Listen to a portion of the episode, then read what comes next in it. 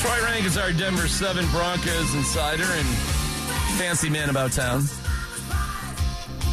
Joins us courtesy of Rocks Heating and Ar- Air, R-O-X, Rocks Heating and Air. Okay, Troy, here we are. Tuesday, almost 3 o'clock. What's going on with the DC? Yeah, I mean, I expect they're going to have a decision here in the next couple days because they'll be arriving early at the combine next week, uh, almost a week from today. So Rex Ryan has been considered the slight favorite, but he left without an offer. Vance Joseph's interviewing with the Eagles, a two day interview. You know, they could have offered him before he left. They knew he was going to interview with the Eagles. They've interviewed Sean Desai. I know Payton likes Kris Richard.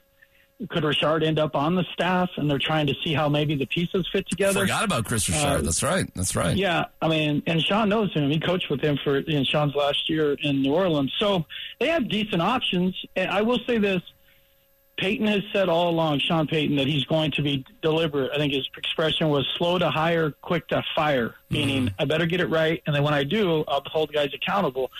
So I can appreciate that. He's followed that script with both the special teams coordinator the DC and even the offensive coordinator. So I, I, to answer, I don't have a timeline I would give, but I would exact timeline, but I would expect it to be done this week because the combine starts a week from today. I agree.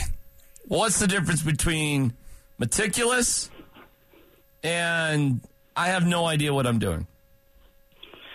Yeah, uh, listen, let's be frank here. Not everyone wants to work for Sean Payton, and he doesn't want to work with everyone. I mean, so it limits the candidate pool. He said he learned from, and in talking to people close to Payton, he learned from 06, his first staff, and some staffs he's put together. Sometimes he offered a job too quick, and it wasn't a great match.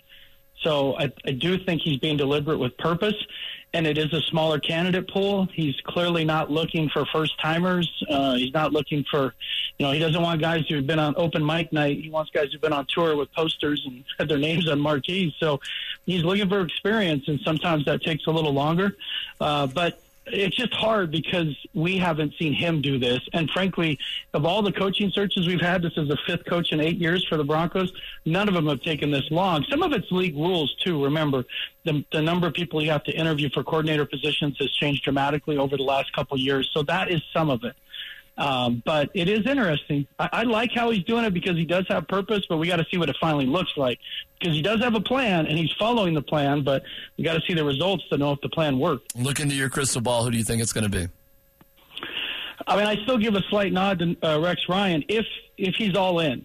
If he's all in, he's been away from coaching for seven years. He's an empty nester now. His one son coaches with the Lions, and his other sons graduated from college and working. And everyone's like, why would he leave a cushy TV job? Well, defensive coordinator in the NFL pays way more than the gig he's got at ESPN. I can guarantee you that, just based on, you know, NFL salaries. But also, working for Sean Payton, I mean, those are 15, 16, 18 hour days. Does he want that again? And when I watch Rex Ryan on TV, DMAC, mm-hmm. he's made it clear he wants to get back and be a head coach at some point. And because of that, that's why I think he would be all in. Because if he goes here and has two good years with the defense with the Broncos, they get to the playoffs in one of those years, he would have a realistic chance to at least pitch himself as another, you know, get one more third bite at the apple as a head coach. Derek and Troy, I'm just laughing because, like, George Paton, listen, man, you can say whatever you want. I've been very critical, but I'll give you this: that guy's a grinder. That that guy is 5:30 oh, yeah. in the morning, leaving at 11 p.m. Right? How are these guys? do you know where I'm going here? Like, He's losing his mind right now. Uh, yeah, and good luck just trying to call it a short day around Sean or uh, George Paton. I mean, you know, the, the the standard of what what's what's expected. I mean, I think Rex got to think about that for a second. Are you, Rexy, sexy Rexy, you sure about this? Well, exactly, d He's 60. He's been out of coaching for seven years. Coaching is a lifestyle. Derek's lived it as a player.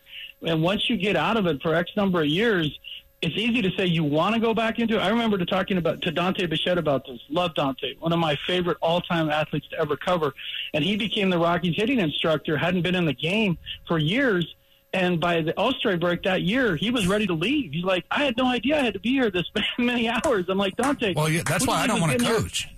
That's why I don't. Yeah, I'm like, not interested you, in coaching. I told him, "Who do you think's getting here at two or you know at noon for a seven o'clock game? It's coaches." And and the same. That's why he got out of it because he wanted to be able to spend more time with his kids again. He was just like, "This is crazy, just working this many hours."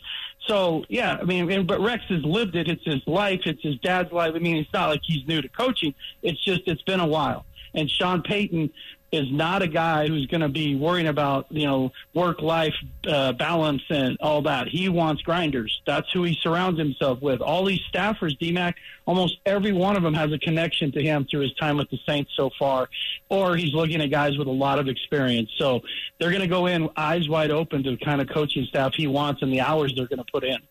Okay. All right. Uh, thank you, Troy. I'll talk to you later. You got it. See Troy Renck of Denver 7, presented by ROX Rocks Heating and Air.